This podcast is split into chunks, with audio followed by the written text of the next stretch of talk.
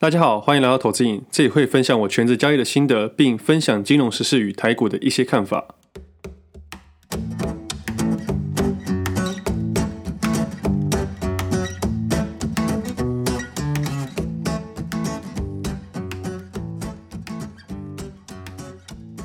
今天时间是二月十五号星期一，这是我第六十九集节目，我是魏德。今天已经出事了，再过两天台股就要开盘了。但其实往年的过年，自己都尽量不去碰任何投资的事情。但因为今年多了一件事情，就是在分享，所以跟往年不同的是，今年有在整理资料。不然往年的过年啊，我都在整理账务而已。像前几天有回台北的老家跟亲戚打牌。讲到这个好像有点怪怪的，人家老家是回南部，但我的老家是回北部。我小时候是住台北，后来才搬家的。那其实自己在做投资瘾的分享平台是蛮低调的，我的家人和亲戚完全不知道。那身边的朋友大概知道，但不了解。那这次回去，表哥就有跟我聊关于投资交易的事情，因为他有在听我的节目。结果我们在房间里面狂聊一些投资交易的事情。那几个差不多年龄层的表兄弟姐妹也在同个房间里面聊投资，这应该是从来没有发生过的事情。不过这样也好啦，让以后的过年有些话题可以聊。只不过聊完之后，我突然想到，我光是想，如果他没有在听我的音频的话，我会有多尴尬。但是上一辈的人完全不知道我在干嘛。这样的话，我就自在多了。那吃完饭后不免说要打个麻将嘛。我记得我忘记大几的时候，因为前十字韧带断裂去医院开刀，然后整个暑假就窝在朋友的公寓里面打麻将。因为当时要用拐杖，所以移动非常的不方便。当时自己住的套房在五楼，没有电梯，所以就赖在朋友家。他们会帮我包吃、包住，还有包玩。我们这群人就像职业赌徒一样，整整暑假两个月，每天张开眼睛就在打麻将，三餐都有人买。吃完去打到睡觉，就这样日复一日打了两个多月，永远都会有咖。很多人都喜欢来串门子，所以那边是大家的大本营一样。我也是从那个时候才积极的打麻将。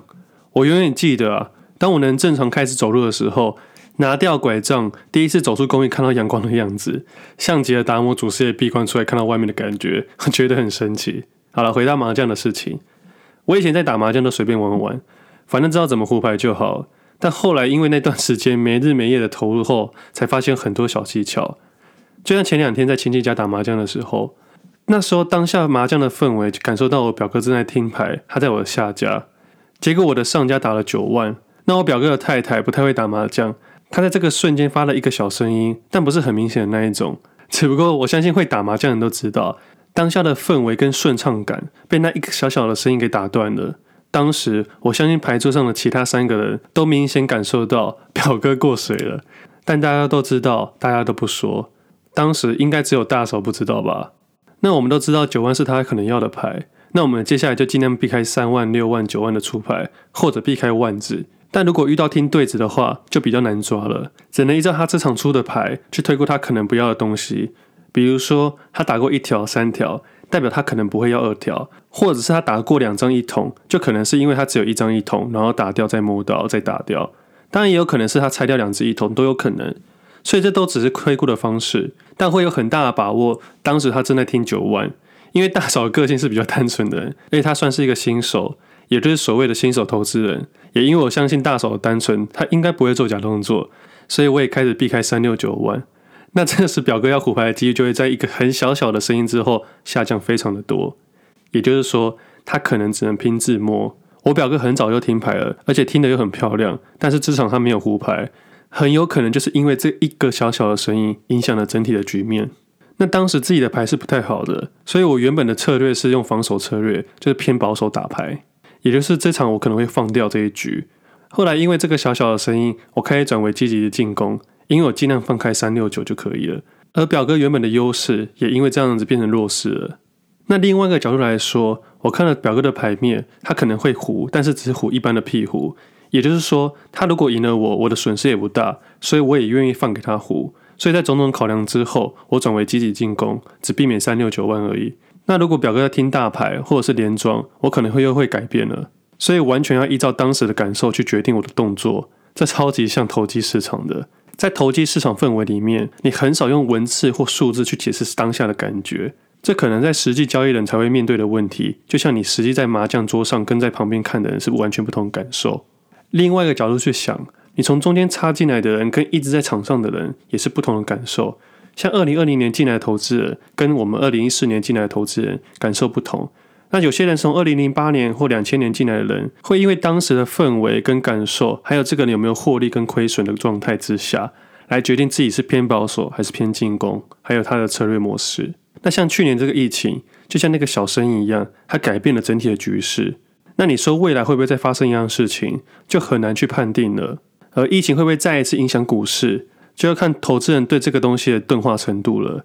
比如说，我大嫂如果在第二次的时候再发出一样的声音，她会不会算计我？很有可能，我可能会第二次发出这个声音的时候偏保守看待，并且不相信这件事情。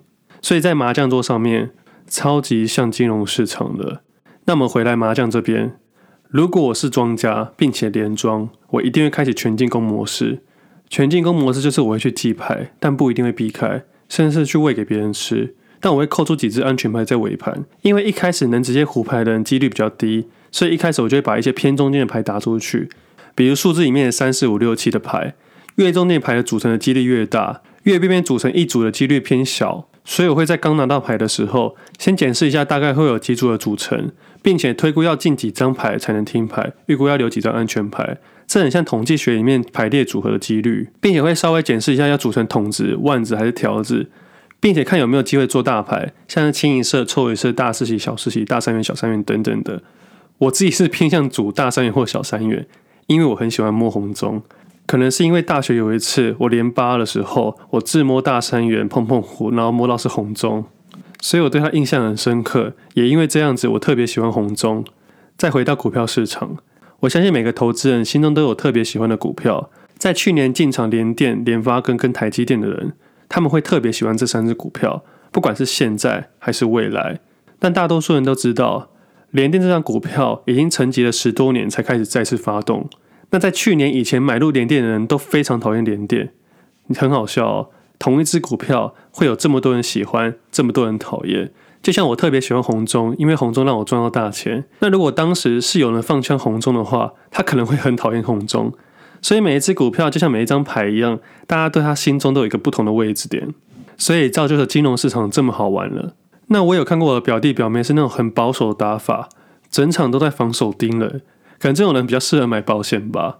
那我讲了这么多打麻将的东西，我自己不是专业打麻将的，只是大学那段时间的心得，还有最近又碰到麻将的感觉。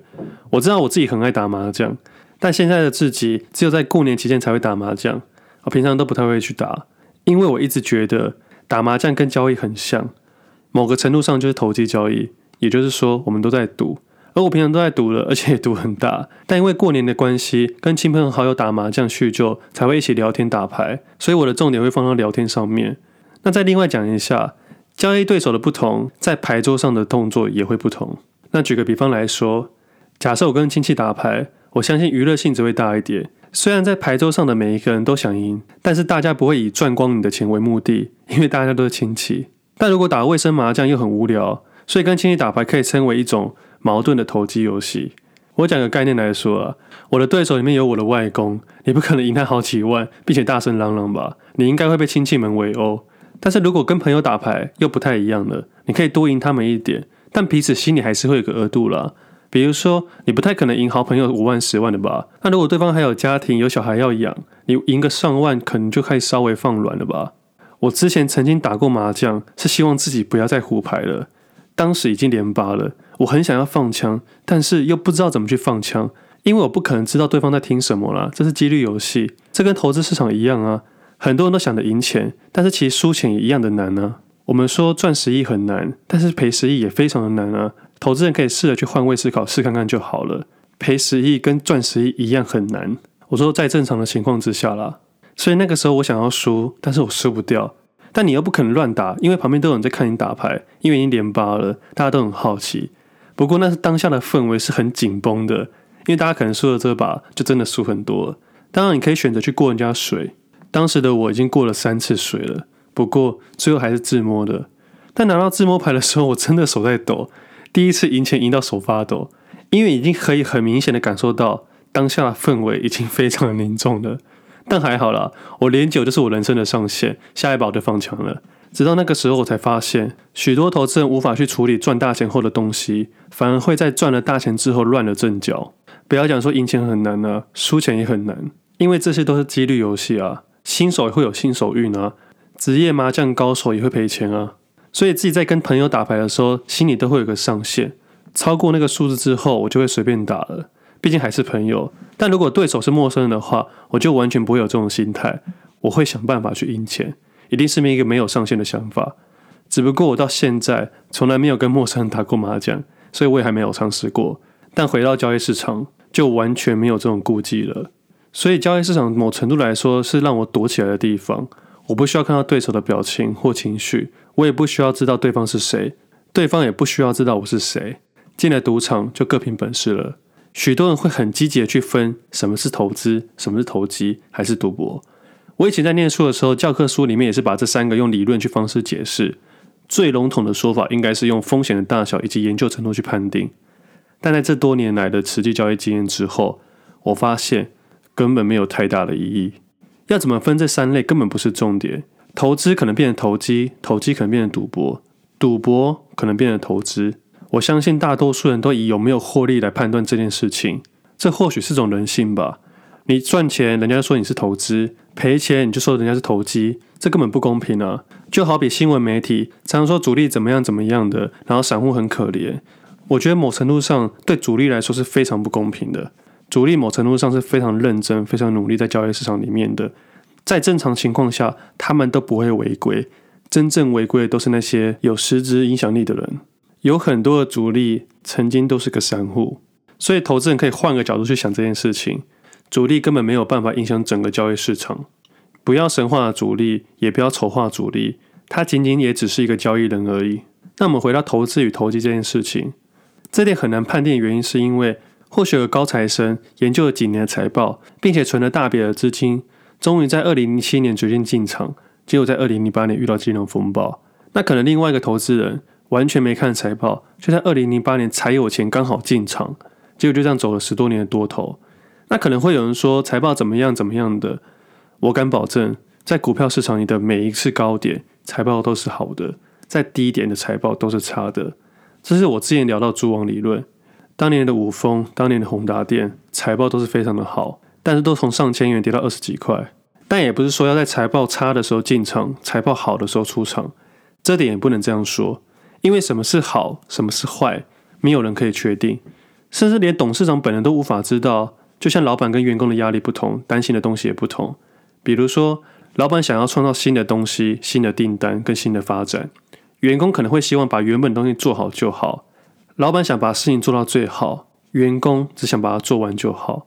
立场位置不同，想法也不同。那回到投资与投机这个部分，我觉得每个投资人可以先学着诚实面对自己。踏入金融市场的目的真的是为了十到二十 percent 的长期报酬吗？如果是，根本不用听我的节目，也不需要听任何人的节目。追随长期大盘的表现，在未来十到二十年之间的某一个时段，绝对会有这个报酬。但这种投资方式要面对最困难的点是在这段时间，投资人可以抵挡诱惑，维持自己的初衷吗？会突然发现短线交易的瞬间报酬比辛苦持有五年、十年还要多，而在某个时间点转换成短线交易。这是非常有可能的，所以我自己才坚持分两个账户。这是实际交易人一定会面对的事情，不管你是在投资还是投机。换个角度去聊这个心态，假设预期要做长期投资人，可能听了股神巴菲特的话，要持有十年。虽然说他有时候自己也没做到了，但至少他是股神嘛。那去年进场的投资人，到现在报酬也可能超过一百 percent 的长期部位投资，在此刻会面临一个问题：要不要卖出？原本希望负利率可以达到十五 percent 就已经很好了，但这是直接给你一百 percent，也就是说你可能要花五年的再投资的时间，才有可能达到这预期的报酬。这样的话，投资人要做什么样的决定？到底要不要卖出？这就是长期投资人要面对的问题。但太多的分享者只讨论买进或者标的，但很少人教你如何解决这件事情，因为这样的事情需要换位思考。分享者自己本身不一定有经历过。也因为这些种种的原因，我才坚持自己要分两个账户，这是自己的一个解决方法了。那投机人这件事情有没有问题？当然也会有啊。在投机的过程中，你很有可能花了很多的时间成本以及精力去研究盯盘交易，最后发现报酬率很差。也可能在某一次极端值，因为情绪的关系，做出一个极大的错误动作，造成了无法弥补的亏损，甚至家破人亡。而在投机的交易过程中，不一定每个人都是享受的啊，而很有可能是痛苦的，那最后还是赔钱。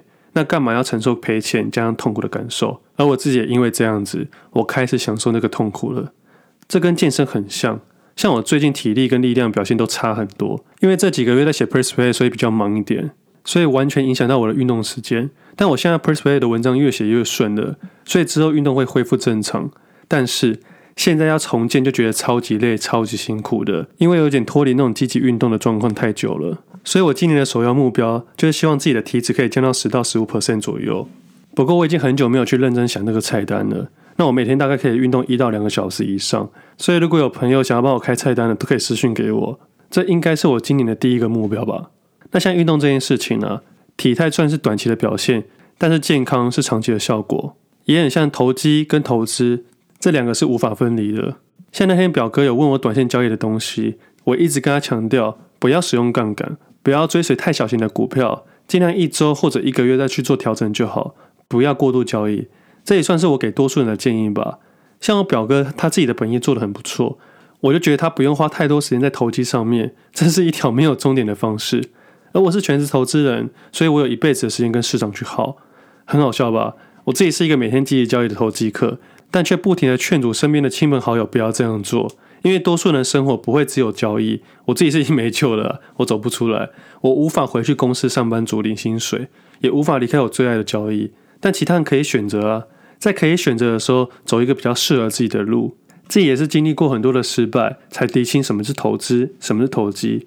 那我最终的答案应该会是：投资当做存钱，投机当做价差，而涵盖了所有机遇的商品，不管是外汇。台股、美股、基金、期货、权证、选择权，甚至是比特币，都是投机。那导入生活的话，像是生小孩、念书、选大学、选科系、选兴趣、选工作、选伴侣、选要不要结婚这件事情，都算是有机遇的事啊。这到底算是投资还是投机？我们可以去思考一下。所以真的不要分这么清楚，你知道自己在干嘛就好了。那我再做一个总结好了。投资研究可以让你在关键时候找到最有信心的标的，而投机经验可以让你在关键时候决定投入的部位与工具。这两件事情在交易市场里面缺一不可。最后，刚刚分析了这么多麻将的思绪都是真的。不过还有一件事，我们可以听众说，我当天的对手是我的子女，所以我们玩的是五块十块，这金额对我来说根本不用伤脑筋，随便打就好了，因为立场点跟心态不同。其实我从头到尾都是输的，对于损失的金额根本不会影响我的情绪跟我的生活。但我的子女输不到一百块就快要哭了。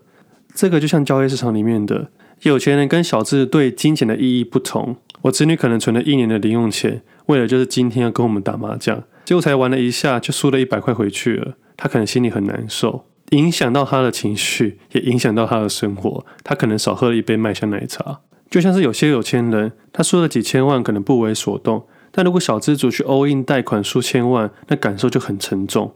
这就是金钱的感受不同了。自己在农历前放空了一笔交易，在农历前已实现亏损大概五十八万。或许听众会觉得我失败了，但就像这件事情一样，可能表面上输了，但实际上我跟亲朋友聚在一起聊天很开心，我得到更多的满足感。某方面来说是值得的，但并不表示说这次的损失不为所动。我的意思是，目前看起来是失败的，但未来呢？我会不会改成做多或者做空？我都不去预设。这个账户是我投机的账户，这个转换是我可接受的范围。不管是打麻将、投资还是投机，我们都要以赚钱为目的。不管输不管赢，不要让自己陷入过度的负面情绪。只要没有离开麻将桌，就不要急着数筹码。那到了你我现在这个年纪啊，恭喜发财已经不是这么重要的。我反而觉得身体健康才是最重要的。渐渐的过年会看到外公的年纪越来越大，我根本不会希望他恭喜发财啊，我只希望他健康快乐，这样就够了。那过两天就要开盘了，各位听众打完牌要好好回来交易市场了。我已经利用过年期间把长短期的资金配置都配置好了，也找到一些我喜欢的标的。台股市场的话，我会先关注 PCB 族群、NB 族群，再来看运动相关以及纺织类股。对了，在封关前几天，我有注意到高尔夫球类股。那接下来对交易市场的看法，可能要等开盘后再聊了。不过前阵子因为讲到衍生性金融商品的转换，许多听众都说太难听不懂，而我那时在节目是直接分享，没有太多的修饰。但我相信有经验的投资人应该都听得懂了，所以之后会比较少讲这自己交易的东西或这么细微的转换，因为能听懂的听众比较少一点。但我希望节目还是可以让大多数人听懂，而且我每次只要公开讲自己的交易，都会在某个交易的瞬间停顿了一下。全日交易还是我最喜欢的事情，而为了取得平衡，所以会做一点小修正。那非常细微的交易的东西会写到 Persuade 里面。那最后再分享一件事情，我比较少去分享大家都在讨论的东西，也就是热水区的股票。很多人喜欢去追逐最新的资讯或行情，但对于自己的交易方式比较不太一样。我喜欢在冷水区观察股票，或者是微量切入一般的现股，在温水积极交易，热水放着不动，或者做做卖出的动作。让市场的其他人去讨论或者炒作，在大多数人在积极讨论的时候，就会慢慢的去减轻热水的部分，重新去找冷水的标的，接着无限的循环。这也是自己的投资节奏。我曾经当过追随者，也追踪过筹码，但有一天你会发现，专心走自己的路，会开始让人家追随。不管是在生活还是投资，都是一件值得开心的事情。那新的一年，祝大家身体健康，顺顺利利。那我们今天节目先到这里，我们下次见，拜拜。